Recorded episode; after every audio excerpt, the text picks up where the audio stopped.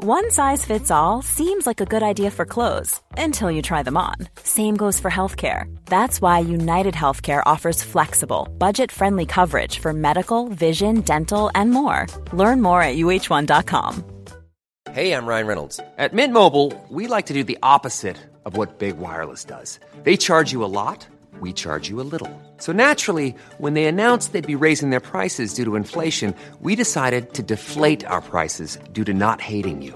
That's right. We're cutting the price of Mint Unlimited from $30 a month to just $15 a month. Give it a try at mintmobile.com slash switch. $45 upfront for three months plus taxes and fees. Promote for new customers for limited time. Unlimited more than 40 gigabytes per month. Slows. Full terms at mintmobile.com.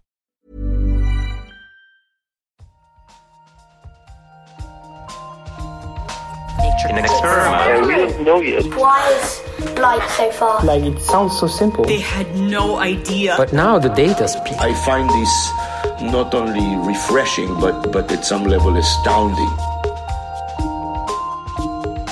Nature. Welcome back to the Nature Podcast. This week, why video calls are bad for brainstorming. And the cells skipping a crucial step in their division. I'm Nick Petrić Howe. And I'm Benjamin Thompson.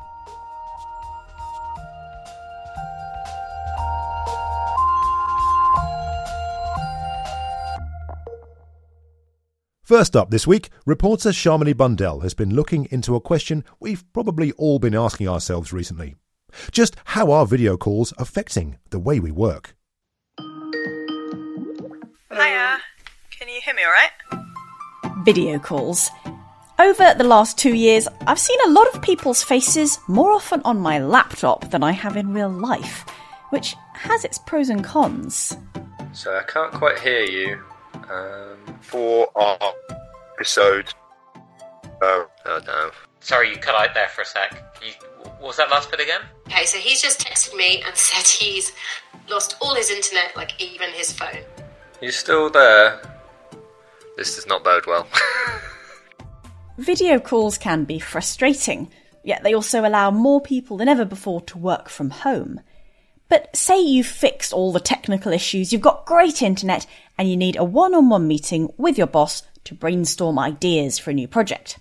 Which is better, getting together face to face or jumping on a virtual call?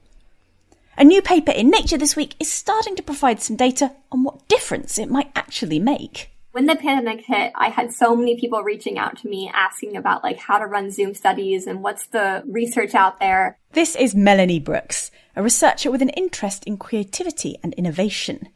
Melanie wanted to directly compare in-person and virtual conversations. This work looks at what we are now calling the new normal, which is virtual interaction and how that might affect innovation. To test this idea, Melanie set up an experiment involving pairs of people given a creative challenge. Participants would either go into the same physical space, which was just an empty lab room, or we would split them into two separate lab rooms and have them communicate um, with video technology. Participants were asked to come up with creative uses for particular everyday objects, as many ideas as they could in five minutes. The results showed that the in person pairs generated more ideas. We were really interested when we saw the results that simply being in the same physical space as someone else improves idea generation. So in-person groups are generating around 16 or 17 ideas, whereas the virtual condition is generating between 13 and 15. But is this really that surprising? When we first started talking about this research idea to different people, a lot of people mentioned, yeah, Zoom's just a worse version. Of course, people are just bad at Zoom. Like everything is going to be worse at Zoom. So maybe this has nothing to do with creativity.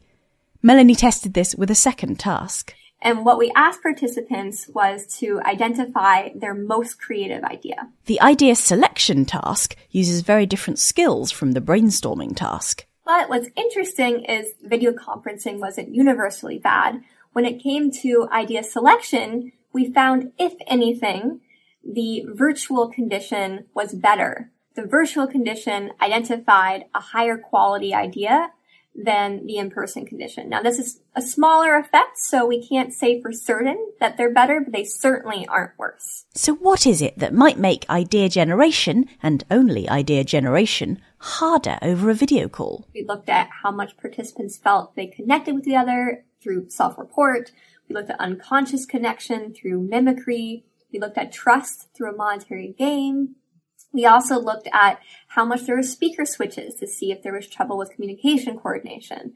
We looked at whether there was crosstalk where people were talking over each other for communication coordination. What we find is for the social connection, no difference between conditions. For the communication coordination, we did find slight differences, but it couldn't explain the effect. Even controlling for these differences, we still find that um, the virtual condition performs worse when it comes to idea generation. But there was one difference between virtual and in-person conversations that did seem to make a difference, and Melanie spotted it by tracking people's gaze. Are you looking at your partner? Are you looking at the surrounding environment? Or are you looking at the task? And it's interesting again, if you ask people what their intuition is, they think that there's more social connection when we're in person, and so we probably engage with our partner more. Um, but we found the exact opposite. So we found that in the virtual condition, people are looking significantly more at their partner, almost double.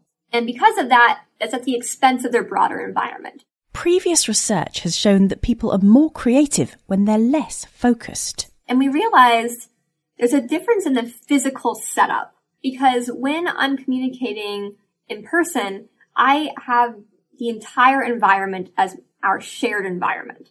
Wherever I look, that is going to be part of my partner's environment too. However, when we're talking virtually, our shared environment is pretty limited to the screen. And so if I want to show engagement, if I want to be involved in this interaction, it makes more sense for me to limit myself to a screen.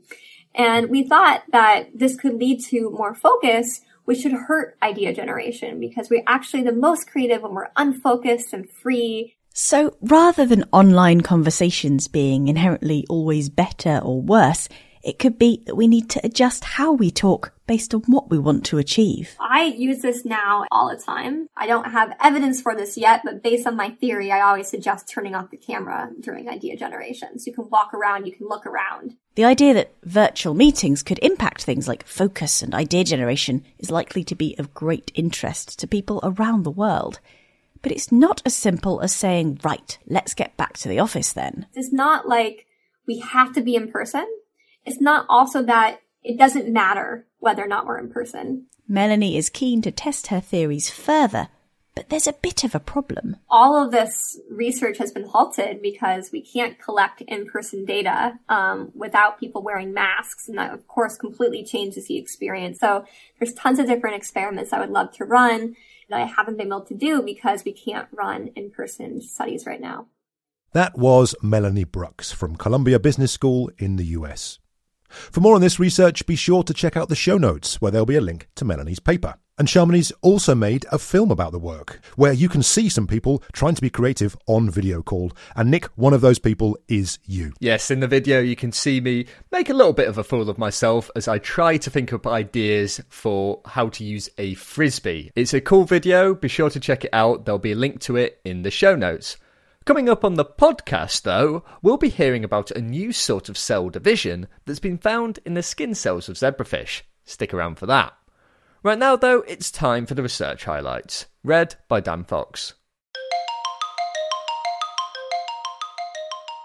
A painting of a deer on an ancient wall fragment from a Guatemalan pyramid could be the earliest known evidence of the Maya calendar, according to researchers. Excavations at a Maya site in lowland Guatemala called San Bartolo uncovered a pyramid complex constructed over hundreds of years, with newer additions erected on top of the rubble of older structures. A wall fragment from one early phase, dated at around 2,200 years old, included a depiction of a deer head and the Maya numeral meaning 7, potentially representing a day in the Maya calendar system, according to the team behind the work. Ancient cultures across Mesoamerica, including the Maya, used a 260 day calendar which identified each day using one of 20 names and a number from 1 to 13. The authors say the seven deer glyph might represent the earliest evidence yet for this religious calendar, which is still used by some indigenous communities in the region. Make a date with that research in Science Advances. Tourists' sweet snacks could be damaging the metabolism of rare iguanas in the Bahamas. On the Exuma Islands, tourists routinely feed skewers of grapes to local northern Bahamian rock iguanas, but these grapes are much higher in sugar than the reptile's typical fare. In humans, a high intake of sugar can lead to health problems, including diabetes. So scientists wondered whether the Bahamian lizard's sugary diet could give them the iguana equivalent. To find out, a team gave sugar water to 16 captive green iguanas every other day and also measured the blood sugar levels of 113 northern Bahamian iguanas. Around half routinely ate grapes, but the rest lived on islands off the tourist trail and fended for themselves. As predicted, the reptiles fed on sugar water or grapes had a reduced ability to regulate the sugar in their blood. The researchers call for studies to determine whether this threatens the health and survival of the iguanas, which are at high risk of extinction. Read that research in full in the Journal of Experimental Biology. This week in Nature, there's a paper that shows a new kind of cell division. When we first saw it, we are not sure whether what we saw is real. This is Chen Hui Chen, one of the researchers behind the new paper. He and his colleagues were looking at how skin cells in zebrafish work together as the animal grows. But while they were doing it, they saw something rather unusual. In some cases, the skin cells on these fish could divide, but without replicating their DNA. So we found that some skin cells can undergo two rounds of the cell divisions without the DNA replication. Now, if it's been a while since your last biology class, let me put it this way. For most cells, duplicating all their DNA before they divide is kind of important. It means that each new cell has a full copy of all the genes and instructions they need to, well, function as a cell. But that wasn't the case for these cells. Instead, when one of these cells divided, the new cell just took a portion of the original's DNA. These two cells could then divide again, resulting in four cells, each made of a portion of the original's DNA. This kind of cell division is counter to what hundreds of years of cell biology have taught us. So Chen was pretty surprised to see this going on. However, there have been similar kinds of division seen in certain kinds of frog and fly embryos, but only after treatment with specific chemicals that prevent DNA replication. In the fish, though, this division was part of what was just happening during their normal growth. Given that this kind of division is practically unheard of, Chen was keen to check his workings to ensure that this division without DNA duplication was actually occurring we were thinking could be something wrong with our tool. Maybe our reagents uh, is leaky. There could be, you know, many other explanations. So we uh, later do a series of controls, and also we conduct very extensive assays to make sure there is no DNA being synthesized in this uh, skin layer. Ultimately, Chen was convinced by what he saw. There really didn't seem to be any DNA replication going on in these skin cells. But as I mentioned, DNA is kind of important. So why was this happening at all? Chen's got an idea. We think that this division is a temporary measure the animal use to expand uh, their body surface. The team showed that this strange division only seemed to happen about a week into the zebrafish's life, a time when they have a bit of a growth spurt. Then, a few days later, this odd division stopped which suggests that it may be a way to just make sure there's enough skin to go around during this early growth period. Covering the surface of the animal, preventing everything from leaking out, in this case was more important than having all the usually essential DNA. But if these cells were lacking DNA, were they not a bit, you know, worse? For sure, for sure, because obviously the fact that they don't have the genes to make the appropriate proteins, that's essential. This is Sara Wickström, a cell biologist who's been writing about Chen's paper in a News and Views article. But since these cells are anyway kind of on their way to die because there's this constant turnover of the epithelium, it's probably not so important for them to, to maintain total functionality. So it's likely that their most important function is to provide the surface coverage. And then, since they are bound to die, all the other functions are less essential. This lines up with Chen's thinking into why this is happening that these cells are most likely just temporary. But for Sara, this raises many fundamental questions about cell biology itself. First of all, I think it's just very interesting because basically accurate replication of the genome is critically important to prevent cancer or even to just maintain cell viability. And that's why cells have developed a lot of so-called checkpoints to kind of control that their replication has happened perfectly before they enter cell division. And now it just will be interesting to understand how these cells potentially bypass these checkpoints. Chen proposes that one part of the mechanism might be to do with the skin cells getting a bit stretched. As the animal grows quickly, the cells on the outer surface come under tension, and this tension could open certain ion channels that potentially signal to the cells that they should undergo this curious division. Sara thinks this is likely, but how exactly this leads to the odd division isn't quite clear. But of course, it is quite well understood how this tension opens the channel, but how then these lead to this very specific signal of cell division, we, we have no clue. So that's going to be the next exciting avenue. For 180 years, scientists have largely only considered division with DNA replication in animal species. So, this new finding raises a whole lot of questions. When cells do things like divide without properly sorting their DNA out, that usually means cancer.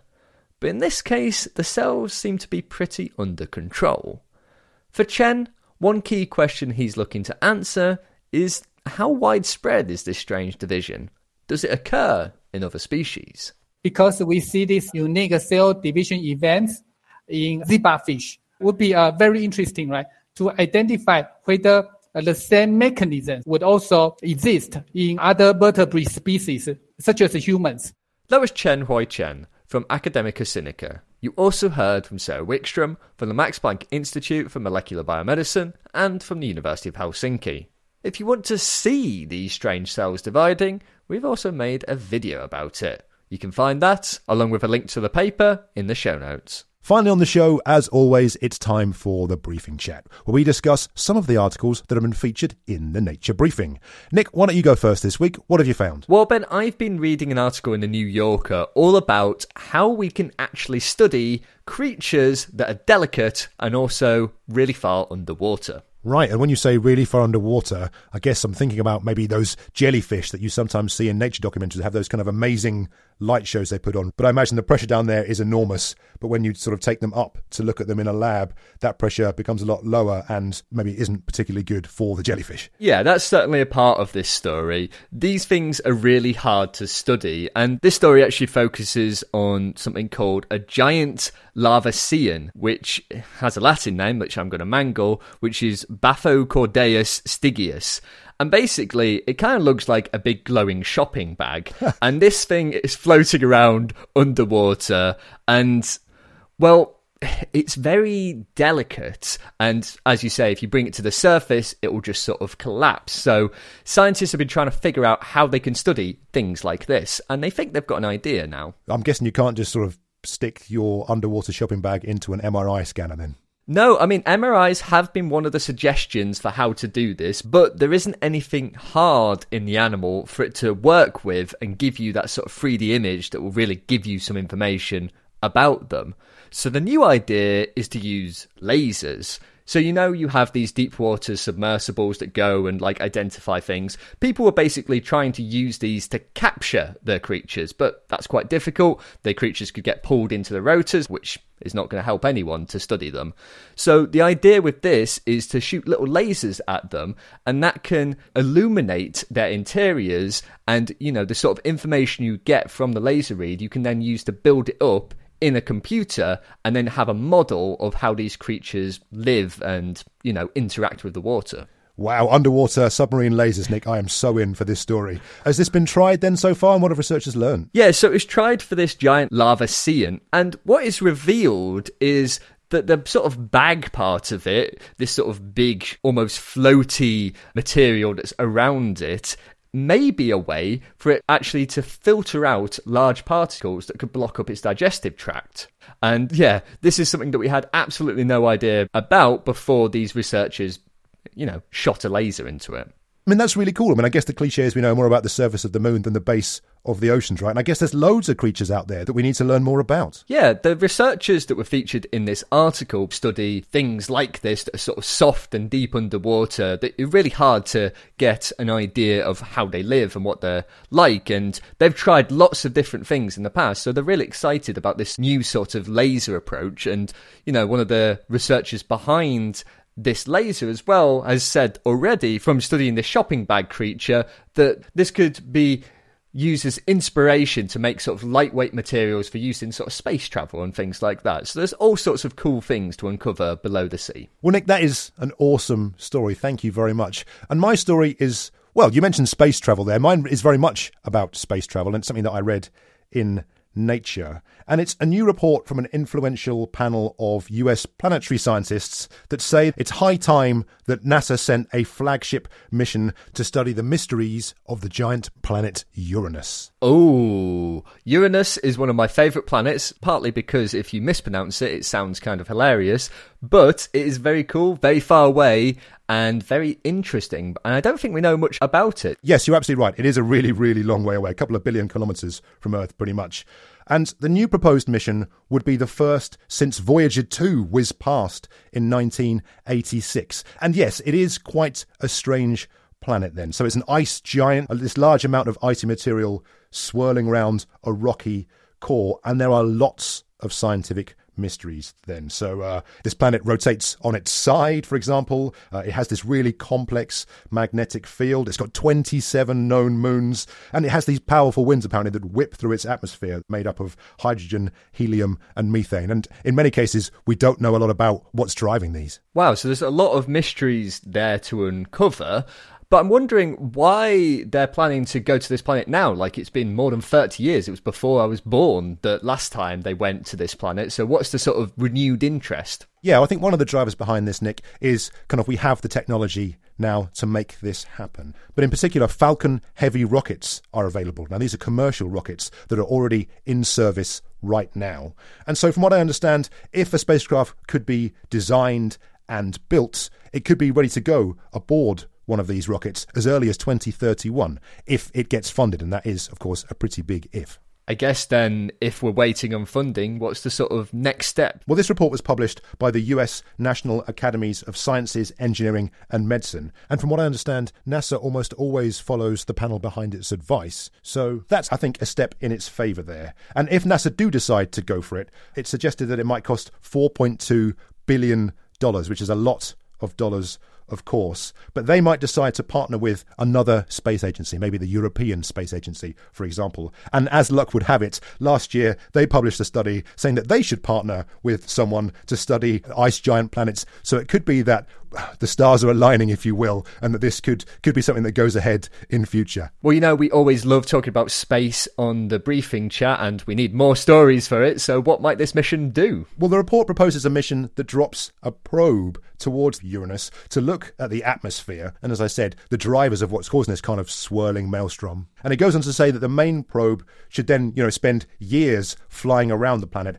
having a look at it, maybe to get more of an idea of this complex magnetic field, which might be causing the planet's glowing aurorae, for example, and also to have a look at some of the moons, right? So, as I say, 27 known moons. So maybe they'll choose some that are perhaps big enough to have water underneath their icy surfaces, for example. So, lots of excitement, I think, from researchers to find out what's going on on this planet. But I will say that there's a lot of other things in this report that aren't about Uranus, so we'll put a link to the news story in this week's show notes where you can have a read of that, and also a link to where you can find out more about submarine lasers. And also, we'll put a link on where you, listener, can sign up for the Nature Briefing to get stories like this delivered directly to your inbox. That's all we've got time for this week, but don't forget you can always reach out to us on Twitter at Nature Podcast, or you can send an email to podcast at nature.com. I'm Nick Petrić Howe. And I'm Benjamin Thompson. Thanks for listening.